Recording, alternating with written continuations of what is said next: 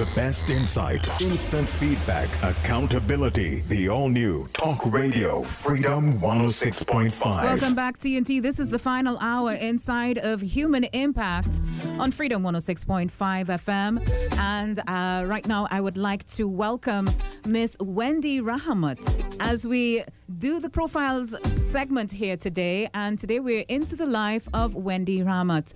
Just to briefly tell you about Wendy, she's been seriously cooking Caribbean food since 1995, and she's a food writer for Trinidad and Tobago Guardian since 1995 to 2017.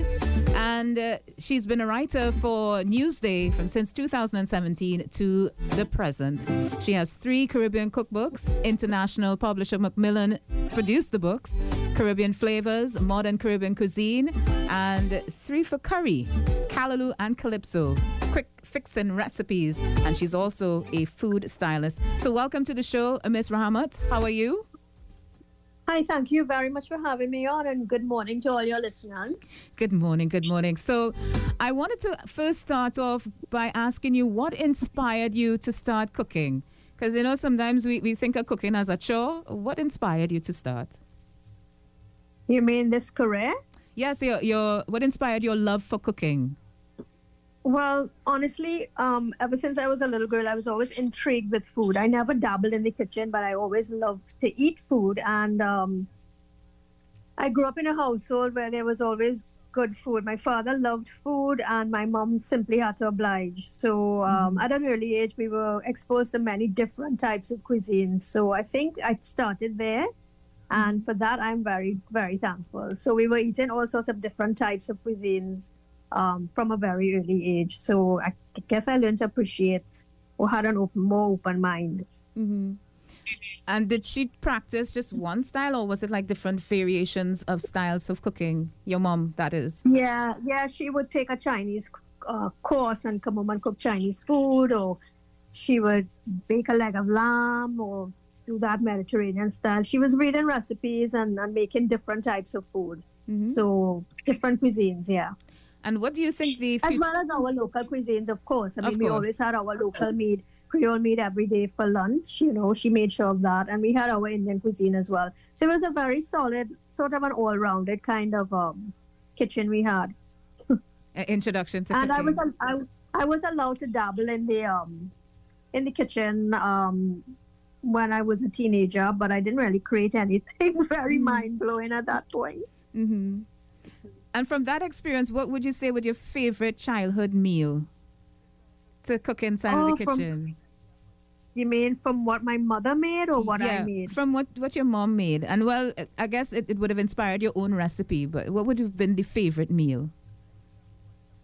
Well, the things that stood out the most for me was um, when she would we would have barbecue steak, or she would roast a leg of lamb, or she would stuff a snapper mm-hmm. on a Sunday. And then, of course, she would always invite people to eat it with us. It was always with company, which was also quite lovely. So it was a means to come Share, together and sharing, sharing food, food. Yeah, yeah, sharing food. Yeah, that was a big thing growing up. You know, we'd always sit around the table, have the conversations. Um, I think a lot of people don't do that anymore, and I think that's very important with families to sit around the table and have that conversation. Yeah. What do you think the future of culinary arts in Trinidad and Tobago look like? Well, that is a very hard question because I think really, to be honest, we've we've gotten in the last, I would say, 10 to 15 years to acclimatize an American diet. And I think we need to figure out how we can dial back and um, go more into the development of our, of our local cuisine using our local ingredients, learn the history of where it comes from, and put those into meals to inspire people. I'm not really talking about countryside cooking. I'm talking about become making our cuisine more sophisticated um, with local ingredients. Uh, you see it being done a lot in South America and Buenos Aires, where they take local ingredients and create very amazing, beautiful meals. I mean, we have great cuisine here. Don't get me wrong, Mm-hmm. Um, but we need to be able to expand that so that people would want to go out and see that on a menu, you know, not the American or, you know, the different types of international, so to speak, cuisines that we offer here. I think we need to go above and beyond that now. And that's where we would have the edge as well um, from a tourism standpoint. Especially seeing as food it seems to be an attraction for tourists to come in. That food experience is a big thing, not so?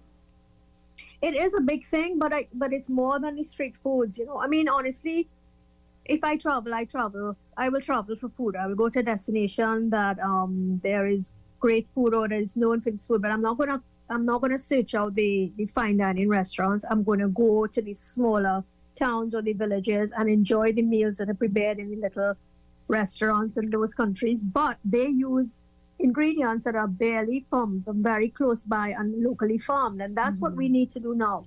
We now we need to understand what we offer and and use those ingredients. So those those new chefs, those new people coming up, they have to learn to make our our indigenous ingredients, our ingredients into into beautiful food for visitors to enjoy if you if you know where I'm coming from. Yeah, and so my next question to you would be what is your favorite ingredient and what meal would you create with that?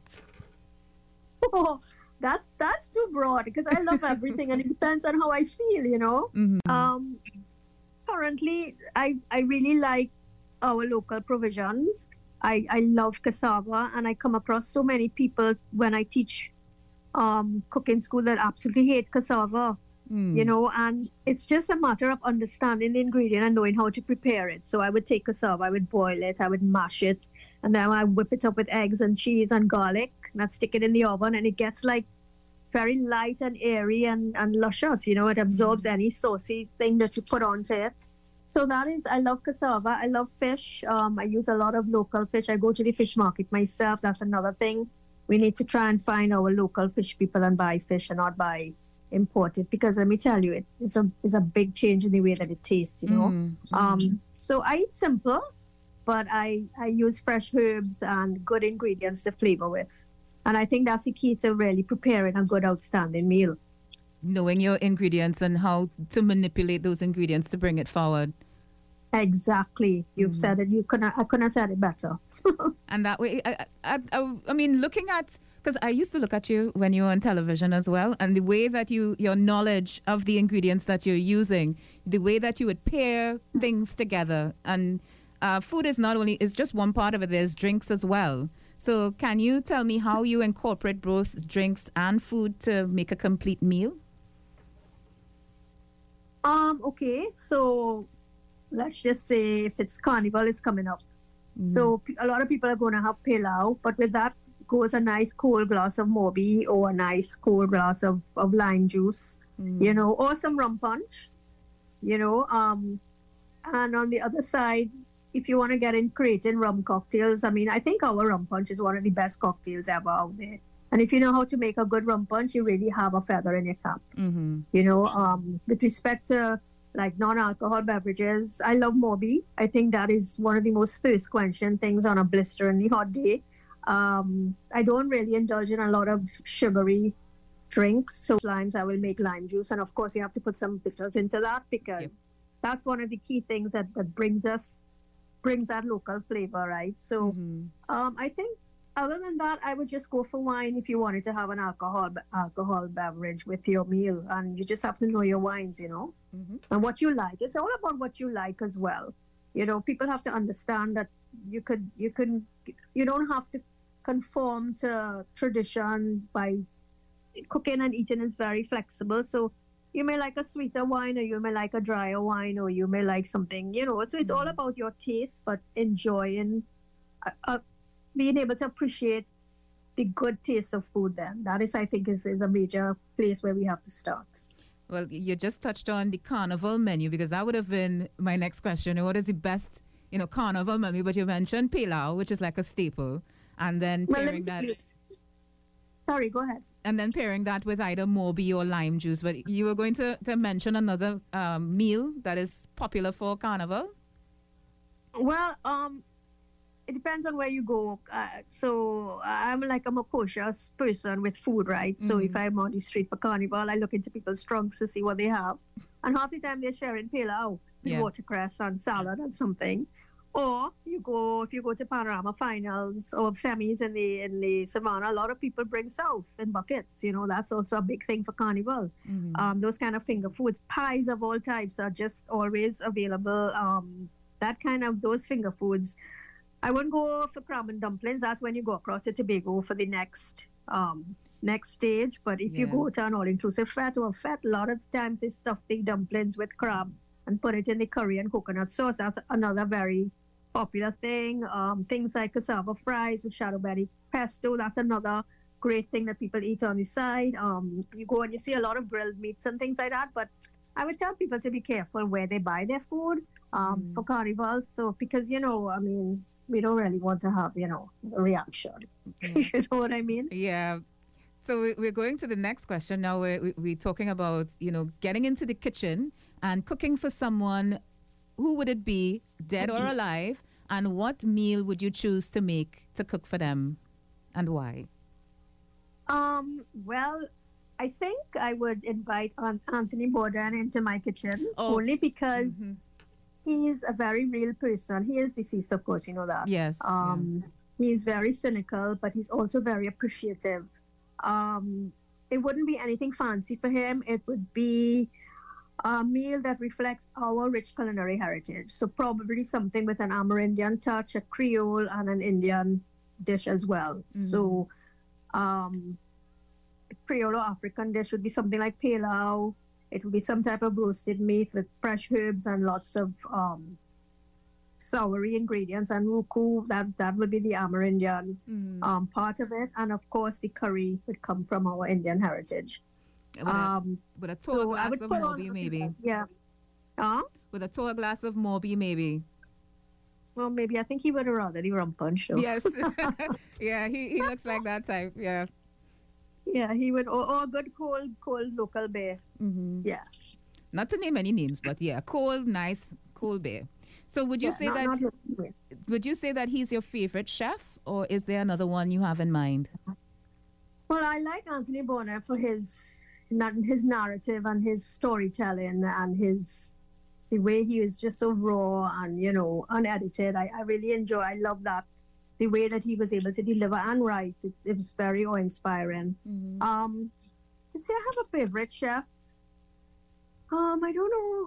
Maybe maybe I did many years ago, but through the years I've learned uh, that food is not about a favorite chef. It's about the moment and the wow factor that you get from having a meal. So that meal could be something as simple as having some grilled oysters on the side of the road in New Orleans, or having a simple meal in a little French bistro off the beaten path Mm-hmm. but it's the freshness and the wow factor. But if I were really to dial back when I first started to peak my get my interest peaked in food, which would have been in Toronto in the I would say the early 2000s, um, would be a chef called Susur Lee, and he his food was very pan Asian, but inside of his menus you found a lot of Caribbean food because we have that that um, influence from all over the world, and his meals were, well, let me tell you, very much a lot of wow factor. Mm-hmm. The way he put together his foods, not not super fine food, not sophisticated and, and fancy, fancy with lots of um, sauces, but he used his ingredients were fresh. So the way that he brought his flavors forward was simply wonderful, and I think he's still around now. Mm-hmm. He's still relevant, and he's one still one of the great chefs around. So I think he's the person that really woke me up with respect to wow, Mm-hmm. we could do this at home too because we have these ingredients, you know. And I guess presentation is all, is everything when it comes to food. Um, some of the Yeah. well, in terms of like the style of cooking, what would you say is your favorite type, and uh, what is your favorite type of cuisine? Um, well, I have diff- oh, I have many favorite types of cuisine. I love our local food first and foremost. Um, I do really enjoy the influences that we have. So, like I say, I cook local and I use all our ingredients. So I think we have a great advantage here. So it could be anything. It could be a great pilau. It could be um, a, a, a lovely stuffed fish or a grilled fish or marinated fish. It could be a curry. You know, Mm-hmm. um, so that I also love the cuisine of um, New Orleans because I find their foods are very The, the flavors are very big and bold, and their techniques are very simple. Mhm. But the love that they put into their cooking and the sharing of the food that they do down there is very heartwarming and unforgettable. They have a, a magnificent cuisine down there. And then I love Mediterranean food. So I would say if we kind of marry Caribbean food with Mediterranean foods, that's the influences from like Southern Europe that on the sun-kissed shores and Mhm. going towards the Eastern Mediterranean, like Turkey and Palestine and Africa. I think those flavors are big and bold, but also very, very delicious. So, and simple, very simple all the way, you know, simple ingredients, very fresh ingredients. The thing is, always fresh they seem to make it so it looks so complicated you know uh, you have to let this set for a certain amount of time let this rise for a certain amount of time do you see cooking as a very complicated process No, I think cooking is easier than you think. You just need to Mm. practice. Makes perfect. And a lot of it is understanding ingredients, reading recipes, and understanding ingredients. If you want to create a, a specific, say, uh, Middle Eastern cuisine, you have to understand, you know, smoked paprika. You have to understand um, saffron threads from saffron powder,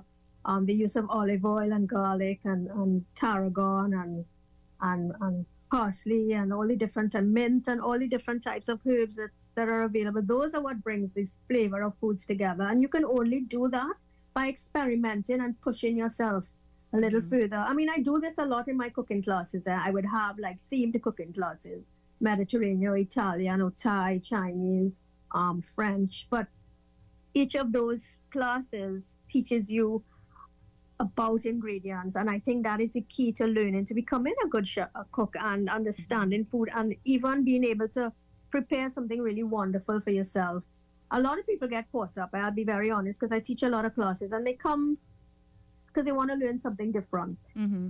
we think cooking like you say it, it looks hard it looks challenging um, it's something we have to do every day we kind of get scared because you think it takes a lot of time in the kitchen Mm-hmm. it doesn't really because if you if you learn to manipulate ingredients and you understand your time frame you can create fresh foods every day it doesn't have to all, always be um, a stewed chicken or a curry chicken or a pot of pilau some soup those things take longer than people think Mm-hmm. you know but it could be simple grilled foods with you know something on the side that doesn't take a long time. You could create a meal within half an hour. Um, but you have to plan and you have to understand what you want. And then to create those different tastes when people come to you they want it they're tired of the same taste all the time you have to learn about different ingredients and what that brings to the table with each dish. And and also th- being thematic in the way that you present your food you know. Mhm. um, don't always have Chinese with curry with. We do that because we like that way of cooking, but sometimes you get tired of it, and not every time you want to mix it up, you know. and the inspiration will come from creating a theme and then moving forward with that i guess that's the, the first Yeah, I step mean- to, to cooking getting a theme and then moving forward Well, I um, I read a lot of cookbooks, and when I lived in Canada, I took a lot of classes, and I took a lot of classes from it from chefs from around the world. So that's how I learned about each different type of cuisine because these are the people that will teach you about their cuisine, and so reading books and and and lo- understanding um, ingredients will help you become a better pre- a better um, cook, but also um, you have to challenge yourself too, you know, and you have to look for new tastes all the time. So if you go away, just say you go and you travel somewhere and you find something. Uh, if I travel somewhere, I would always pick up a little cookbook, you know. So if you're going somewhere, like say even to Spain, and you you have paella and you think it's the best paella ever, mm-hmm. take a class or buy a recipe card with it on it. You know, go and collect your little ingredients and bring them home. That's how you. That's. But then again, I'm a foodie, yeah. So Mhm. this is this is how I would do it. I, I But think, a lot of people, yeah. I think a Yeah. lot of people wanting to experience different tastes would go through that process of okay, I'm going to get the recipe, I'm going to go to different places and buy the ingredients, and then figure this Right. out as we go along. It's an adventure. That's what they do when they take my classes. They would come and they would sit, and then they would go the same day, Mhm. and they would get the ingredients, and then the next day they would cook it. But that's the way to do it because it's fresh in your mind. And Mhm. so when you taste, like with my cooking classes, you would taste whatever we make. you would mm. you would actually taste it. So then you will know what you like and what you don't, and go and buy the ingredients and cook it. And that is when you start to get excited about food. So give us a fun fact about cooking that one may not be aware of. Um. Well, like I said, it's much easier than you think. Mm-hmm. it, it is and um, experimenting and um, practice makes perfect. You become it's people are afraid of cooking. I think mm-hmm. they they think it's a lot of time in the kitchen and a lot of sweat on your brow, but it's not because you can't be cooking too many things at one time. And and go simple. Start simple. Mm-hmm. That's how you that's that's cooking. You just have to start simple and move from there. And you don't need to overwhelm yourself with the different types of knives and the pots and all the equipment that a kitchen's supposed to have? Well, no. You need to have a proper set of knives. Mm-hmm. Believe you me, that will be your best friend in the kitchen. I would tell, and and, and good pots, but you that comes with time. Mm-hmm. I always tell people don't buy a pot set because I'm sure you you have a pot set at home and you probably have used maybe one pot from the set. Yeah, you have a favorite pot. Yeah. and then you never use the rest, right? Correct. Yes. exactly. So just buy you can buy pots now uh, singularly just buy what you think you need mm-hmm. you know and then you build from there because then you will say oh you know i think i want to make pilau. Like a lot of people make pilau in the wrong pot and that's why their pilau becomes soggy. Mm. you know you have to make a pilau or any rice dish in a wide enough pot so that the rice is allowed to absorb the water expand and then become really flavorful without being soggy. So you have to understand your needs. You're going to find that if you start to cook in your kitchen, you you, you tend to cook one type of cuisine more than the other. Mm-hmm. So you would gravitate towards that, like cooking Chinese food. Sure, you could cook Chinese food in a skillet or a frying pan, but at, at some point in time, you're going to want to have a wok because a wok is like fantastic. You can mm-hmm. deep fry, you can steam, you can stir fry for two people or for 10 people. Mm-hmm. So yeah so you will understand what your needs are and, and don't pressure yourself. Just just be happy you know want to be there. One of the easiest thing things about cooking really is wanting is, is you have to love it. If you mm-hmm. if you don't want to be in in the kitchen if you don't want to be there your food is not going to turn out good eh? so that old adage is like um, you have to cook with love. Yes. That that holds very true. Mm-hmm. very very true. Because it comes out in the the presentation and not only the taste of your meal after cooking yeah. Do you cook a lot? I cook some. Yeah, I try to uh, cook as much as possible because eating out is expensive. So yes, agreed. So, what do you like to cook? Uh, well, I like to do soups. I like to do potato salad because it's quick and easy. Um, fish sometimes, depending on the price of it, because the prices jump up ever so often. Right. Yeah. And well, I'm, a, I'm a dessert person too, so cheesecake breads, that kind of thing. Right. Oh, oh, so you're good all around rounder. Well, yeah, and I have my daughter who uh, she does cooking classes as well. She studied um, food and nutrition in school, so she is like at the more of a pro than I am. But I learned from you know observing aunts and grandmothers and mothers in the kitchen. So yeah. So good. So then you you you have a good foundation. I wanted to ask you too, seeing that our uh, culinary styles in Trinidad and Tobago is multinational, how do we cook, or what is the four tips you can give to maintaining a healthy diet with all of this great food that surrounds us? Okay, well, first of all, I'd say you have to avoid processed foods. Mm. So, all the salami and the sausage and the whatever we like to buy, um, that's a number one killer.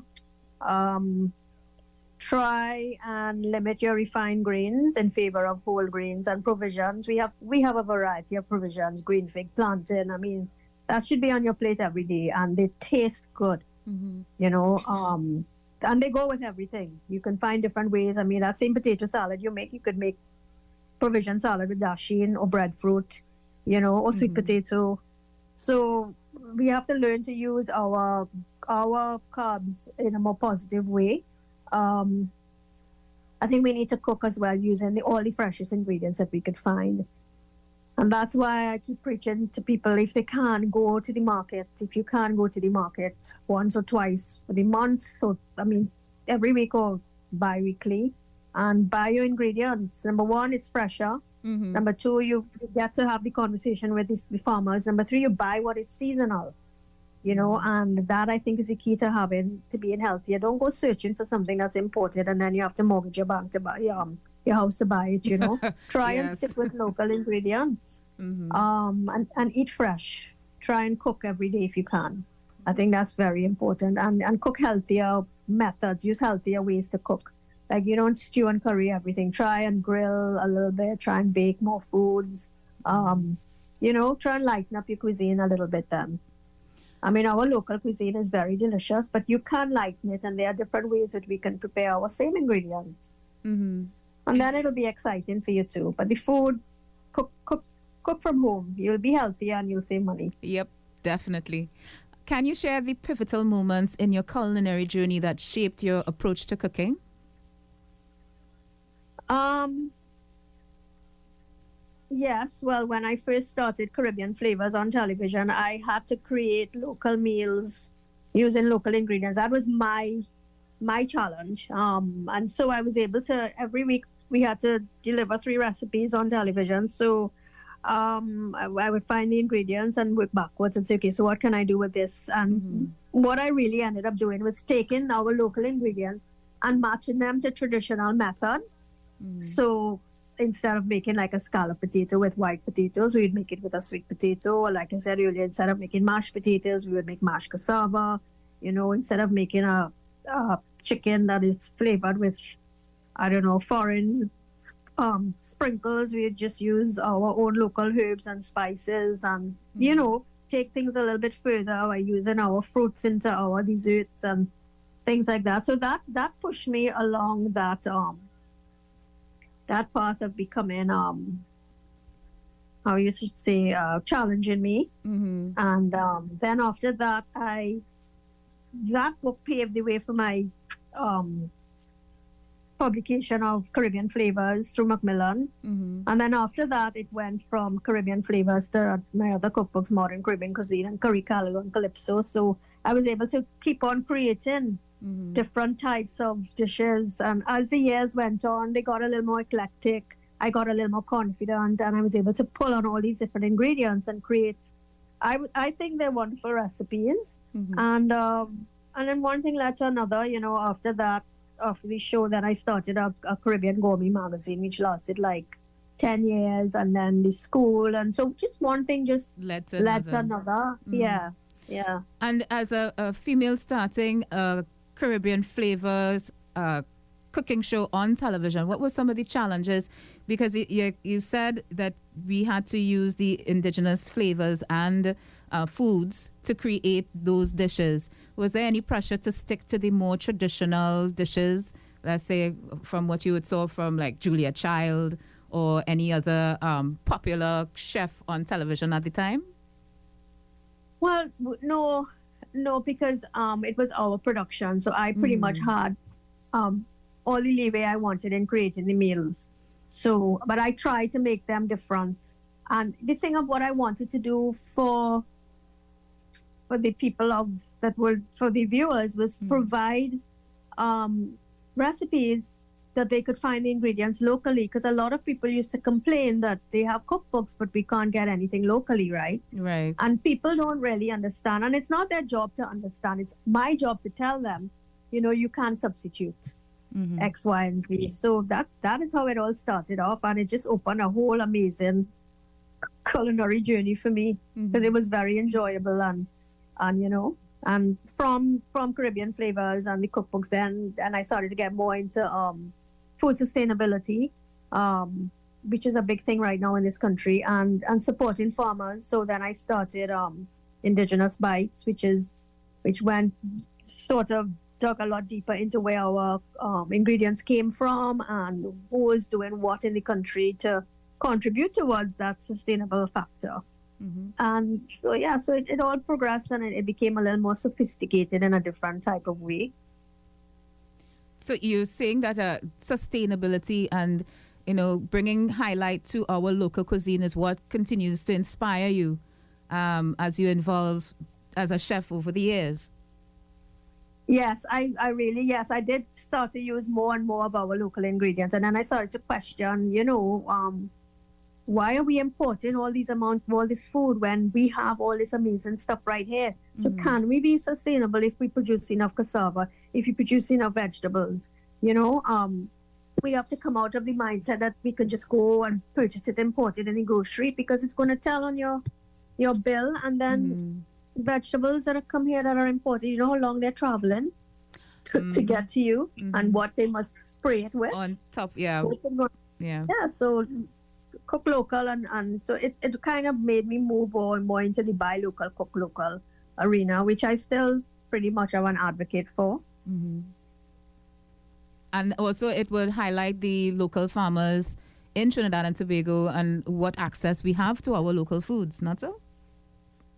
Yes, it will. It, we have highlighted quite a bit of um of farmers and quite a bit of, of, of agricultural byproducts that people are actually producing that, that we can use in, in place of or in addition to what we normally have. So in the long run, if we do support local, we will bring down our imported food bill a little, but it, we need to change our mindset towards towards it as well mm-hmm.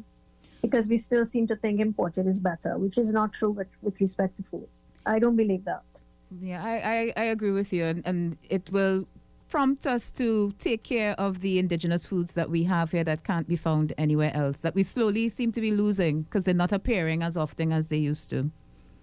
They're not appearing because people are not aware and um, they're not pushing it and they're just buying what's available in the groceries. Mm-hmm. So we need to really push that a lot more because there's a lot of amazing stuff out there. Eh? And um, yeah, we need to we need to get our children's taste buds acclimatized to local foods once again because um, I think we lost a whole generation. Mm-hmm. We've lost a lot of foods and fruits along that way as well. I wanted to ask you, what's the role mentorship has played in your career, and are there chefs who influ- influenced your culinary philosophy? You mean if anyone was a mentor to me? Yes, and Um, if there were any chefs that influenced your philosophy in cooking. Well, I'll be honest, um, mentorship, no, but there was a woman when I worked and lived in Toronto. Um, she, her name is Bonnie Stern, and she was a culinary person, and I started taking cooking classes with her, and that is where it opened up the whole world of, of cooking from different countries, and and also how how you do things the right way, using the right ingredients, tasting ingredients, and then she her whole journey and her whole culinary career was cooking classes and um, books and things like that. So I, I thought when I came back to Trinidad to live, I wanted to do that because I think it was at the time as well that um, food TV was now exploding. Mhm. And so there was a lot of it available. So when I came back to Trinidad to live, I really came with the idea of writing for food, writing food articles and teaching. And then the show just happened to drop into my lap, which was Mhm. like really strange. But and then it all took off from there. So she was the one that I kind of followed her. And then I'm a, I'm a great fan of Julia Child because her book, The Way to Cook, is one of the one of the books that I still refer to because there's nothing that she makes that doesn't turn out properly, and she has the good old fashioned methodology of doing things. And so, yeah, and along the way, of course, there are other chefs like Yotam Ottolenghi and Mhm. um, Patricia Wells, and I mean a whole host of other people that I that I've bought cookbooks for. I mean, I have hundreds and hundreds of cookbooks, but and from each one you'll have something that you learn, you know. So you'll keep learning. It's it's really a lovely career to be in. And moving forward, how would you, uh, what are your goals uh, moving forward with Wendy Rahamut and cooking and on television and also with your cookbooks? What's the next step? Well, I have a new book that I'm currently um, waiting to get published, and it has actually documented the history of food because I think that's important. A lot of people don't realize that what we consume here, everything comes from somewhere else. Nothing was, was in Trinidad. And The only thing that was here when we got colonized was um, the Amerindians Mhm. and they had their own types of food. Everything else that we, every vegetable, fruit, most of it came on a journey, and we have to understand the journey and appreciate um, how it got to be here. And so this this new book does actually delve into our rich history and also, um, well, of course, recipes, along with traditional new ones as well. Mm-hmm. And um, we have actually just introduced a new cooking show called Next Gen Cooking, Mm-hmm. which is really conversations and cooking with members of the next generation, which I thought would be very engaging and relevant. Mm-hmm. Um, if we speak a dialogue with Gen Zers and millennials as to how they feel about food, their conversation on food, and then we cook together. So it's a lovely, it's a it's a mashup of things, and I think that's where we need to go as well. I mean, there's enough of recipes, recipes, recipes. Mm-hmm. Um, I have created a lot of recipes through the years, and I still create recipes. Um, but I think we have to showcase them now and get the, the younger generation involved, and I think Mhm. that's real important. And then I have um, cooking camps, which I think have been really amazing for kids and teens. And so they come and they actually do everything from scratch. So they are learning um, how to be um, self sufficient in the kitchen as well. And parents really enjoy that they can have that experience, and the children also yeah. enjoy having the experience and being able to, to create these meals for themselves and baking as well. I'm sure it, it brings a light to their eyes and say, well, look, I could make this. I'm going to show off for Yeah. mommy in terms of the young Yeah. ones. You know, and then you And have you know, a, a whole kitchen. That, that was my daughter. When she realized that she could make one thing, it was like the entire kitchen just take over and it's food all over. I was like, right, good. So you will be the cook from now on. Yeah, well, that's how they get empowered. Eh? And once it comes out good, they move on to other things. So, yeah, and for me, it's about staying relevant, you Yeah. know, going off of television onto online and digital, which is a different sort of landscape to navigate. I'm sure you know that. yeah, it is. Um, so it, that's a bit of a challenge for me, but um, that is my challenge. And, and, and, you know, staying inspired. I still bake, cook different things, read new cookbooks, look for look at new recipes. And now I tend to travel a bit more for food, Mhm. you know, so I would pinpoint places that, or go to restaurants or things that would show me something different. Um, so yeah, so you, it's hard to stay motivated all the time, but you have to Yep. or else we'll become stagnant, you know. and we don't ever want to become stagnant or irrelevant, right? Nope, that wouldn't work. but I wanted to go to the message board now. Someone just said they just finished cooking a pot of pilau, some fresh salad with a mug of lime juice, and that is lunch. I love Wendy's mm-hmm. cooking and liked looking at her cook shows. They are so simple and easy to do. So thank you very much. So that's a message from one of our Well, there listeners. you go, the lime juice and the pilau. Hit Yep. it on the head, right? yeah. I mean, Carnival, we, we we might change it to a little rum punch, but we, we get the gist. We get the drift. Yes, of course. So, is there any last comments that you would like to pass on to young chefs out there, um, seeing as they watch your journey that will inspire them to really get into cooking as a profession? Um, well, the young ones, they just have to experiment. Um, the older ones, I would encourage them to read more books or read more online um, articles about food. Um, and you have to know where you try a recipe from. A lot of people go on YouTube and try recipes and they don't come out good. It doesn't mean that you're you are a bad cook.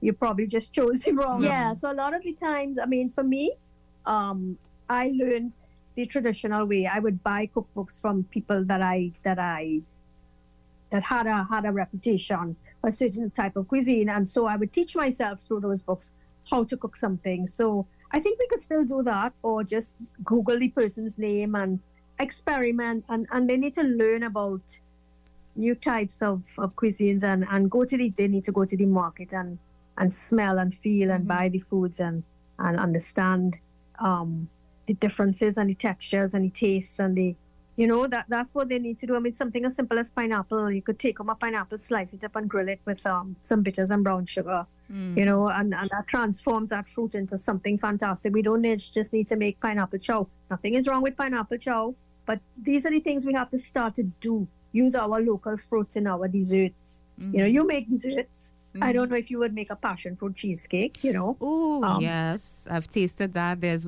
one particular Right. person who who made it, and I tasted it for the first time. I was like, yeah, I'm, this is a new favorite of mine. Yep. Yeah, so when passion fruit comes around, if you have a vine that, that gives you a few passion fruit, you can stick them in the freezer and they stay for they stay for two years. Mhm. And it's it, because of the hard shell, you can use it all you want. And this is what we need to learn to do. I mean, you could use passion fruit in savory, you could use passion fruit in sweet. You can do the same thing with pineapple. You could put it on a pizza. You could put it make it make a cake. You could put it in a stir fry. You know, I mean, this is what these young chefs have to learn to do. Because if they want to be relevant in the future, I think this is my thing, and I think we need to have more of that. People using our local ingredients in the same way that they're accustomed um, cooking. You know, so you substitute and just don't use it in traditional Creole foods. Try and push it out there into something different so that you could still enjoy it because it will you will have the edge Mhm. and and it's all about having the edge and practicing with these ingredients and under, you got to understand your ingredients when you're manipulating dough you have to understand the way you make bread and the way you make cakes you know it's it's not simply from a box. A lady came to one of my classes once and i asked if she'd ever made a cake? And she said yes from a box. Mm-mm. you know so yeah we have to learn to do things from scratch. I think that is really very important and understanding. And you can only learn that really from reading and from taking classes huh? Yeah. that's rare rare- that's yeah that's how you learn. That's how that's a great way to learn. Take one class you know and learn something and go home and try it buy a book Learn the one recipe fundamentals and then grow on top of those fundamentals. yeah you have to have the basic basic fundamentals before you start to make the sophisticated things Mm. because at some point you're going to reach a roadblock Mm. you know and that i think is real important just learning to cook basic local foods and then building from that Mm. understanding our ingredients how to choose fresh ingredients you know how to manipulate them and how to cook them it's real important and, and becoming good cooks and chefs in the future Well, Ms. Rahamut, it's almost lunchtime and you've made us very hungry and very oh. hungry to try new dishes. So I'd like to thank you so much for coming to Freedom 106.5 FM and just giving us an idea as to who Wendy Rahamut is. Thank you so much. thank you so much it was my pleasure having the conversation All right, so we hope to hear from you soon and we'll look out for your new cookbook as it's coming out. thank you so much All right, have a good weekend everybody same to you. The best insight, instant feedback, accountability. The all new Talk Radio Freedom 106.5.